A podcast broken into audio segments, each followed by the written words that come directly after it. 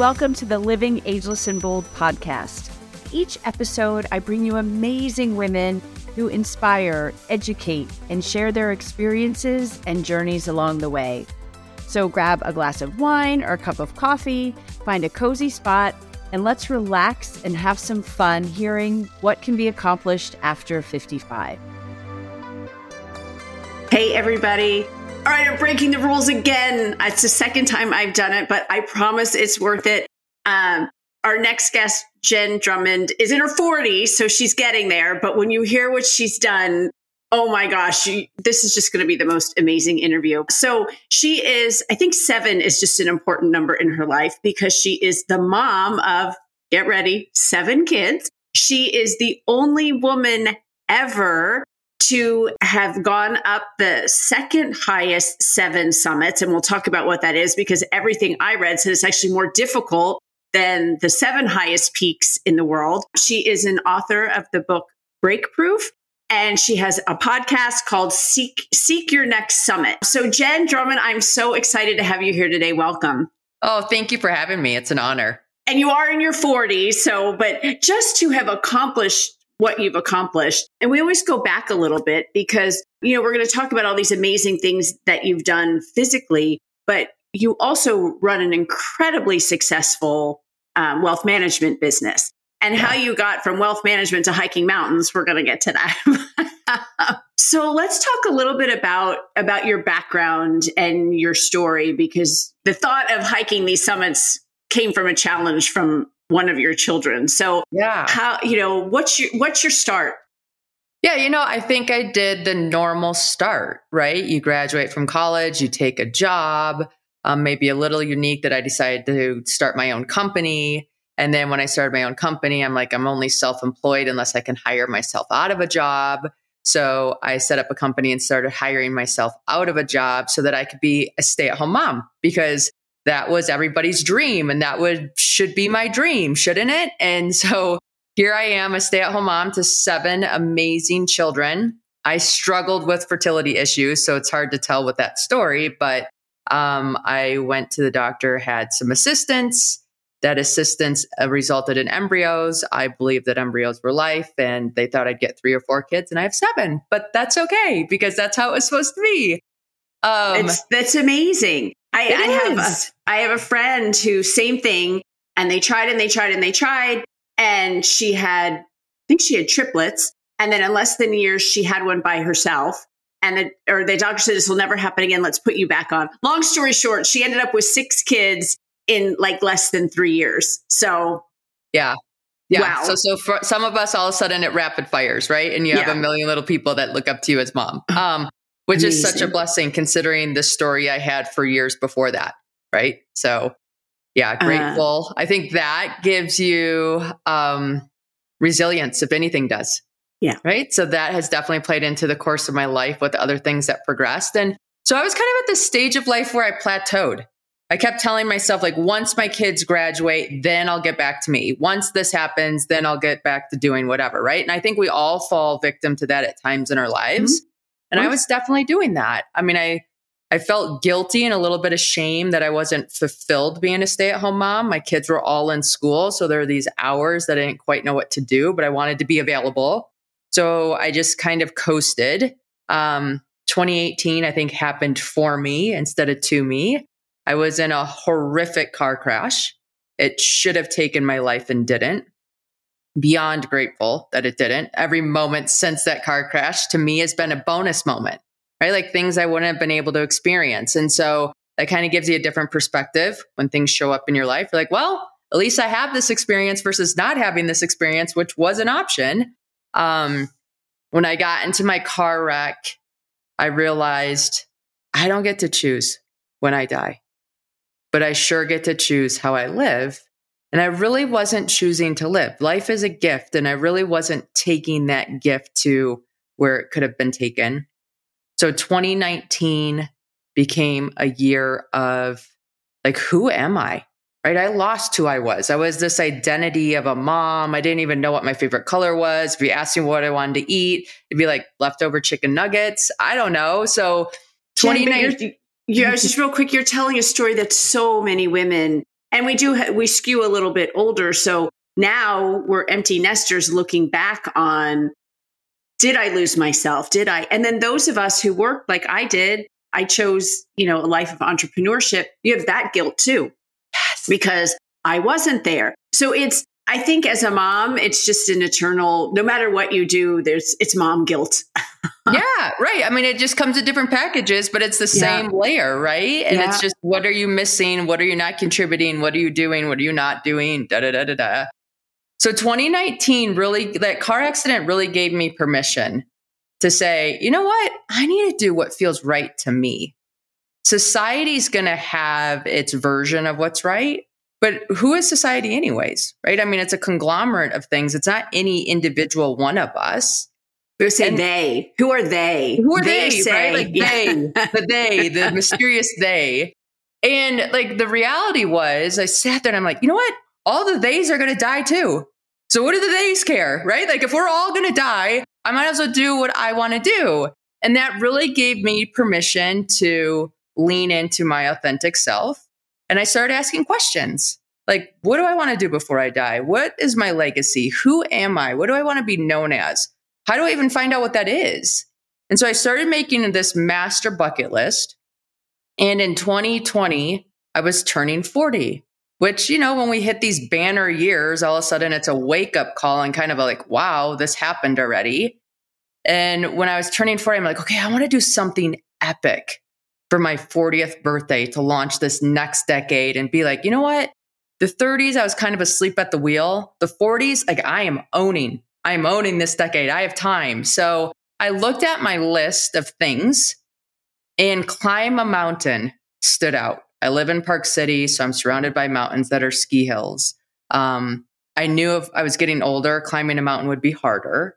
So I'm like, oh, I'm just going to climb a mountain. So I asked friends that were into mountaineering if you could climb one mountain in the whole world, like anywhere, what mountain would you climb?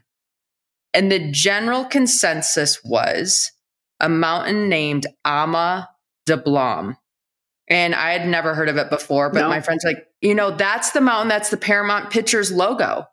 So every single time you go to a movie the rest of your life, you're gonna be like, I climbed that mountain that, that, the stars are circling, right? And so I'm like, oh, that sounds perfect. And so I started training for Ama Dablam and COVID hit. Right. So I'm not going anywhere. And in fact, now I'm a homeschool teacher to seven children because to seven shut down. Oh. Right. So Wait, like, I think we have to pause for a minute on that one. How old were your seven during that time? Oh, let's okay. Rewind three years. So 14 to seven. Wow. So yeah. you're you're doing reading, beginning Everything. reading, writing, and you're trying to trying to help with high school math, right, which I remember right, I'm like, like, thank goodness for Khan Academy. Like if right, anybody has. I mean, that thing is a lifesaver. Yeah. Um, wow. Yeah, it was Jenn. crazy. No, it was. So I was doing the homeschooling thing. And of course, I was, I mean, you know, we look back and we do things differently. I would have been like, let's just take a sabbatical. But instead, I'm like, we're doing this. Like, we're going to do our math. Right. So one day, one of my kids is struggling and I'm doing that parent pep talk. Like, we do hard things. We've got this. You're going to get it done. And my son looks up at me and he goes, If we do hard things, why are you climbing a mountain called I'm a Dumb Blonde instead of a real mountain like Mount Everest? I'm like, honey, it's Ama Dablam, not I'm a dumb blonde. But thank you. Let's look at Everest when you're done with your homework. wow. So I know, right? I mean, like so typical of children, right? And I'm sure that's how he heard it. Like, I don't even think he was right. trying to be funny about it. Like, I think that's what he heard. And so we looked at Everest and he went to bed and I thought about it and I'm like, you know what? If Everest is the hardest mountain in the whole world to this son, I'm going to climb it. And I'm going to show him that whatever our Everest is, we can climb it. So I called a coach. Coach is like, yes, I can get you ready. Um, buy this book about becoming an uphill athlete. And I'm like, okay. So I buy the book. The book comes in the mail. You know, timing is so much in life and yeah. what happens with us, right? So timing, timing, timing. In the front of the book, a lady got a Guinness World Record for doing something in the Alps. And I just remember telling my coach, because I was feeling so defeated as a homeschool parent, that I'm like, I could have done that. Like, I could have gotten that world record. It would have been hard, but I can do hard things. Probably easier than at home in COVID with seven kids. Yeah, hundred percent. I'm like, you have no idea. Um, yeah. So, I, and for me, it was just, I'm like, I want to do something that feels good because right now, this I'm just not feeling good. Right, like the news is bad. My kids don't like me. Like nothing's working right now. And he's like, I'll think of something. I'm like, okay, perfect. Think of something. So a few weeks later, he calls back. And he's like, Jenn, I have the perfect world record for you. I think you should climb the seven second summits. Which sounded and you like probably had no idea what that was, right? I had what? no idea. I'm sitting there like, what the heck, the heck, huh? And he's like, listen, it's the second highest point on each of the seven continents. It's harder than the first seven. Only one male's done it. So you would be the first female wow. to do it. And he goes, and I thought about it. And he goes like this. He goes, seven continents, seven mountains, seven children sounds like a jackpot. I'm like, it does sound like a jackpot, but I need to look at it. So I looked at it. I'm like, you know, why not? I've never oh slept oh in a gosh. tent before. I've really never climbed a mountain, but we'll figure it out, right? Like, why not? So I said yes, and here we are. Well, not here you are, because I want to talk about, I mean, you don't just train for this. This has got to be some kind of special training and obviously you were in park city you were probably fortunate that you had mountains there yeah but i don't yeah. even know could like what is training well, okay let me back up how high is, is a summit yeah One so i mean them. i did for example i did everest to train for k2 because k2 is the second highest peak in the world and much harder than everest so i mean i had to get to 29029 feet for everest and i think k2 is about 800 feet lower um, so i've been up there so how do you train for that? I mean, yeah, it's got I um, mean oxygen. I mean, I can't even I right? can't fathom. So so what's a training regimen? Right. So I did that, you know, technology these days makes everything safer and easier and more possible for more of us. So I bought an oxygen deprivation tent that I could sleep in. So I would sleep in it and it would mimic a lack of oxygen in the environment, which then causes your body to physiologically change and make more red blood cells so that you can go higher up a mountain because that's what you need to go up high. So I could fake it at my house, which was awesome because people who don't have that technology, when they go to climb Everest, they're gone for eight weeks. I was gone for three which is still long, but right. like much more manageable than eight weeks. Um, and then, you know, my training, everybody I climbed with, I swear they're professional athletes or they took a sabbatical year. And so this is their year to climb some mountain. I'm like, oh, well, that's cute because I'm a mom and a business owner, and that's not an option. So my training would look like it was terrible. I mean, I would literally go to a soccer game, I'd bring a 12 inch step, a backpack full of water bottles, and for that hour and a half that my kid was playing in his game, I'd be the mom on the sideline going up and down, up and down, up and down. Because then I got my exercise in. Or if I was on a Zoom call, if I didn't have to be on the camera, I would be on a treadmill at an angle and I would be, I'd have like a little note taker, you know, the AI technology would come in, take notes. And I would just be walking on the treadmill at an incline. And my training, like if I needed to do six hours in a day, I've almost never got six hours in unless it was a weekend or I got up really early before kids went to school. But mm-hmm. I would I would get six hours in, but it would be six separate hours. Right. And then I'm like, well, at least it added up to that for the day. So it should work. Well, they say that works with sleep. So yeah, there you go. could be the same with working. Same, out. same, same, same. So which one was your first one? Your very so first did, was Everest? I did then, Ama Blom first. So you did the I'm a dumb blonde I'm just to show blonde. your son. yeah, to show him like I was doing that. And then because I started when COVID was going on, really mountains have times a year that you can climb them. And then also I was waiting for countries to open.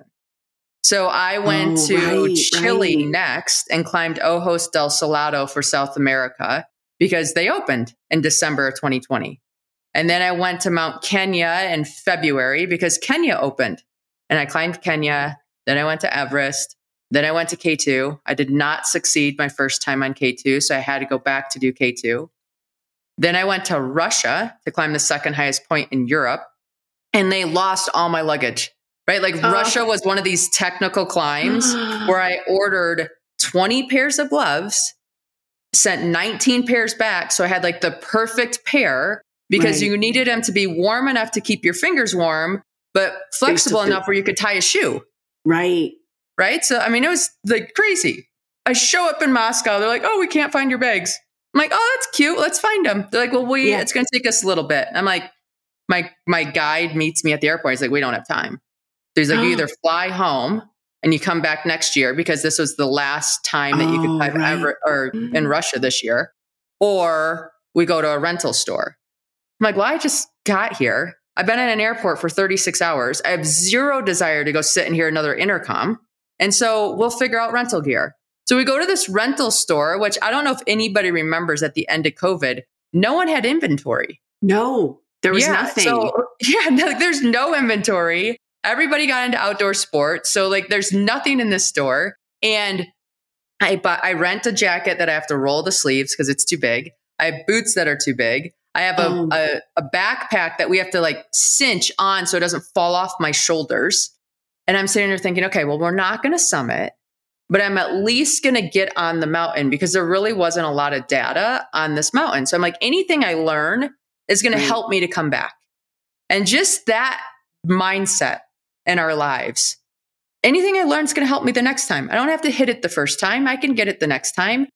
And by like the luck of luck of luck, we end up summiting.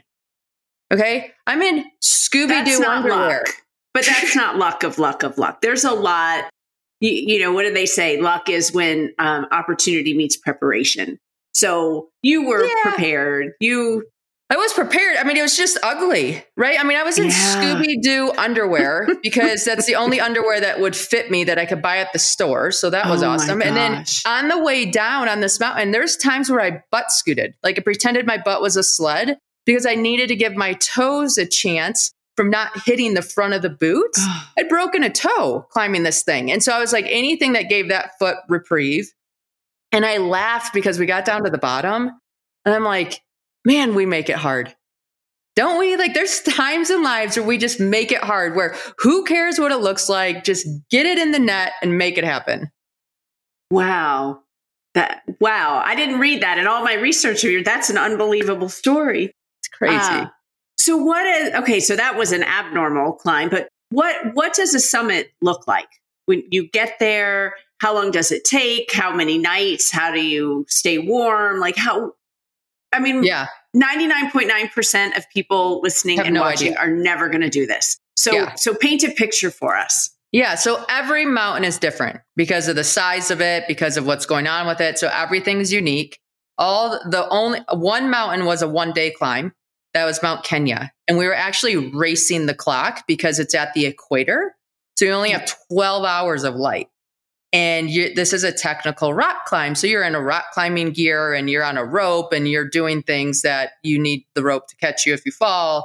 And so you don't want to be doing that at dark time at all because it's Yeah. more dangerous. But yes. So, and then I would say our longest climb was Everest only because we got caught in a storm. So we got stalled out on the mountain.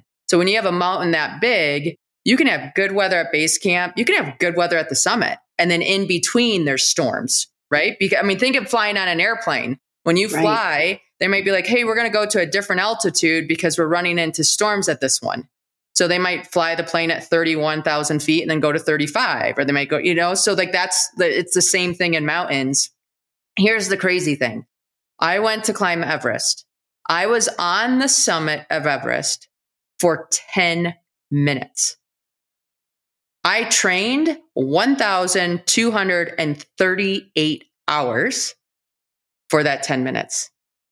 And I think that's such an extreme example, but we all have that story in our lives, right? Where we're like, summit, summit, summit. I mean, I remember being a kid driving to Florida. We weren't allowed to stop to go to bathroom breaks. It was like, freaking hold it. We're getting there. I'm like, why can we not enjoy the journey? Why? Like, what is wrong with every gas station visit on the way down to Florida? we get to Florida at 9 p.m. and go to bed.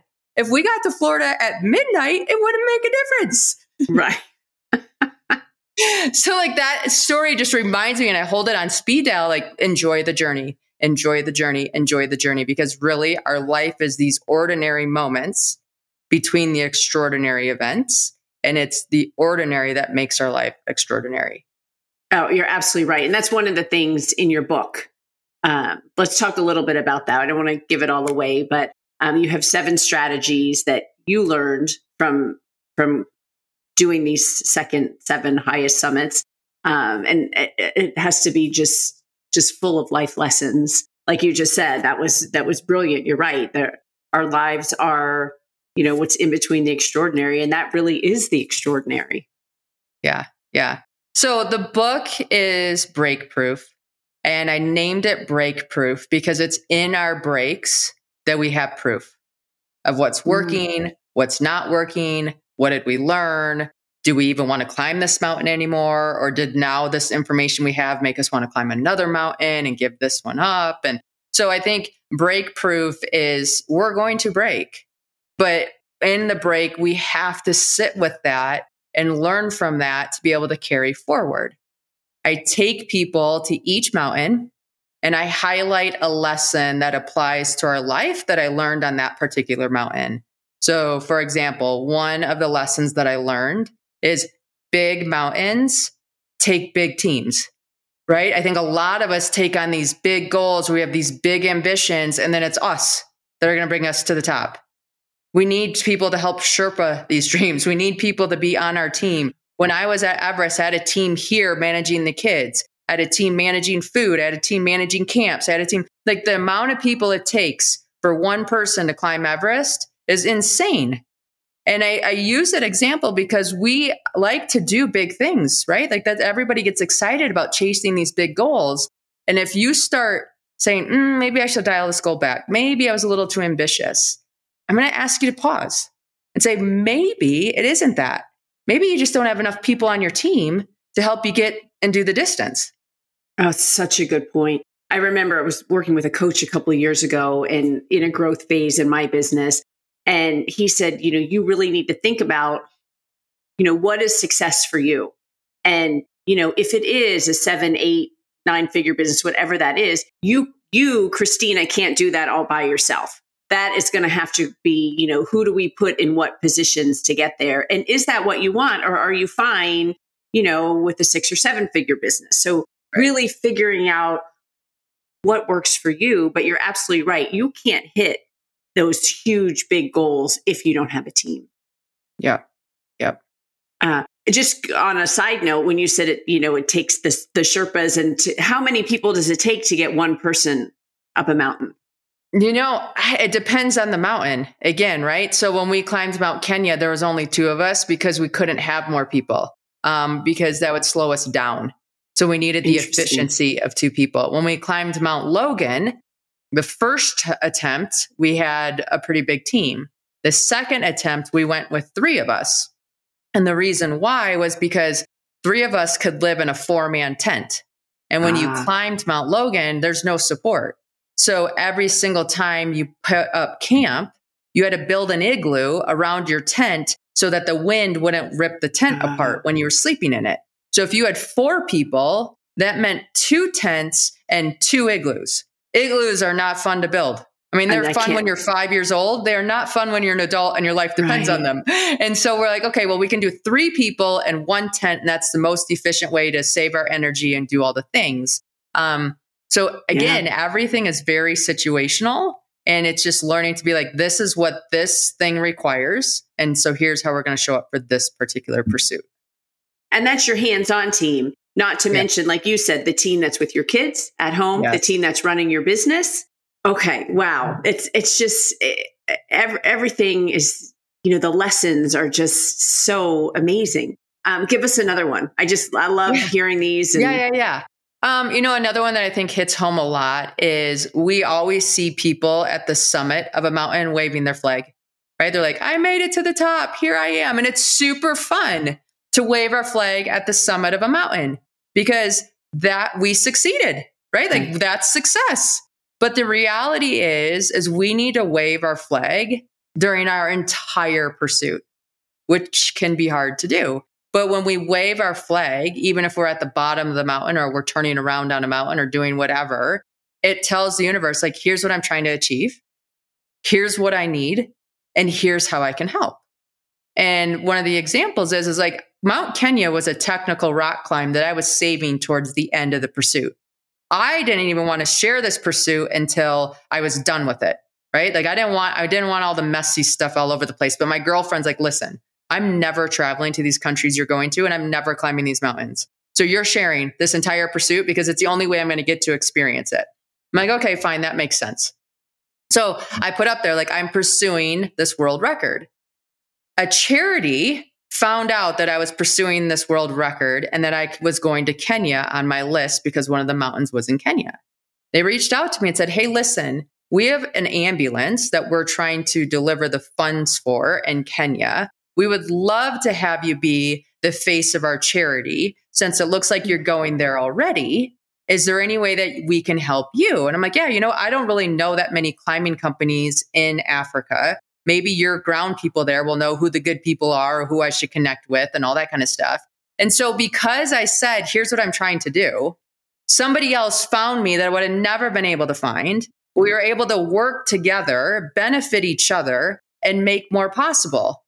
And that's amazing. Like it happened so many times throughout my journey that just because I was willing to say, like, here's where I am, here's what's working, here's what's not working, people find you. You find people. Yeah. Like solutions show up. It, it, truly is amazing. And I, I work with so many people, um, you know, with PR and a lot of people are like, oh, I don't want to be famous. I don't want to get my voice out there. It's like, you have to. You have to be your own megaphone because nobody else is going to do it.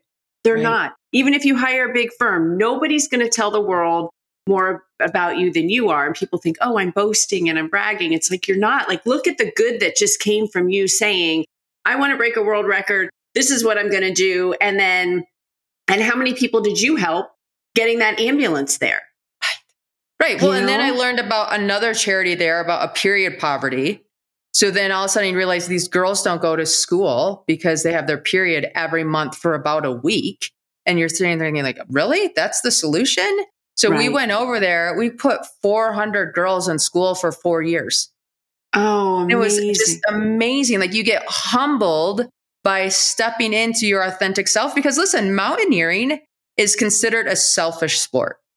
I got so much backlash on how could you be a good mom and go do this stuff? Like, who do you think you are? And da da da da da da da. That, that was they again, right? That yeah. was the they, right? yeah. The they. And so then all of a sudden you realize, but they're only looking at it from that perspective or that one fine line or that one thread. There's so many other pieces that create the story that people were excluding. Well, think about the lessons you've taught your kids. I, I look back and I think about um, I wrote a book, and the book when I finally got my first copy, I had it. I'm in the kitchen, and my son goes, "Oh, that's what you were doing until 1.30 every morning," because he was a teenager coming in, and you know, here's mom because she worked all day and did the kids' sporting events and did whatever. The only time to write the book, and this is before ChatGPT or AI, the only time to write the book was like 11 to 1 at night okay. when I usually went to bed at, you know, 9 or 10. But you make your sacrifices to make things work. Yeah, definitely. Oh, but yeah, the life lessons. Your kids must be so proud of you. You know, this is the beauty of kids. So, yes, of course, they're excited. But I got back from my last climb. Okay. And I was on an airplane forever because it takes forever to get anywhere. And I hmm. come home, my sons and kids meet me at the airport and they're like, Congrats, mom, you got the world record. I'm like, thanks. And I go to give like everybody like a hug or whatever. And then one of my kids goes, Mom, you have bad breath. I'm like, and there we are, just moms again. NBD, we're good, back to normal. Isn't that so funny? It is. I, uh, I owned a retail store for 10 years. We lived kind of in a small town. So everybody knew me, my family, my kids, and it was a lot. And I, I was burned out after 10 years, 10 holidays. So I'm like, you know what? I need to be with my kids. I need to, you know, you, we talk about making these decisions. So I sold my store, my half of the store to my business partners, my best friend. I'm like, Barbara, I just, I've, I've got to be with the kids. So here I'm thinking I'm doing this for my kids. I tell them and they're like, what are we going to tell people you do? I was like, no, no, I did this for you. Nope. Like it's just, it's funny how, you know, we, we do so much we think, but I do think your kids will forever, they might never tell you, you might never hear it, but you made a significant impact on their lives and their goals and knowing what they could, that they can accomplish anything, anything they put their mind to. Yeah. I mean, our kids are watching us, right? So, no matter if you're 40s, 50s, whatever, you're demonstrating what their life can look like at those ages in those situations. And so I realized like I better demonstrate something fun and exciting and someone enjoying their life because I want them to have permission to do the same. Oh, I love that. What a what a great way to end our interview. I could talk to you forever. Just truly fascinating and uh, just incredible what you've done. Uh, so we we end every podcast um, with the same questions.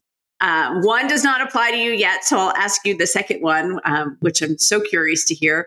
Where do you see yourself in 10 years? Ah, I see myself without any children at home. like, right? Like I keep thinking like there's going to be a day where I'm not going to have laundry or like like the cleaning ladies are going to have an easy time to clean the house or like all these things because right now I'm in the heat of teenagers and just crazy and just knowing in 10 years no one's going to be living at this house full time allows me to enjoy what is right now, even though it's messy you. and sideways and everything in between. I'm going to miss this. Good, good. And you will miss it because I yeah. tell you that I was a hockey mom and sports. My daughter played um, lacrosse and volleyball. My son played hockey. We were traveling all the time, piles of laundry in my house, constantly 10 million pairs of shoes in the mudroom. And now I would give anything for that just to have the hustle and bustle in the house. So yeah. good for you for embracing that now. That's awesome. Thank you. Uh, so thank you so much, everyone. Check out um, Jenn's book. Everything will be in the show notes. We didn't even get a chance to talk about your podcast, but we'll put that there too because I'm sure it's full of inspiring stories like this. Um, thank you so much for joining me today, Jen. Thank you.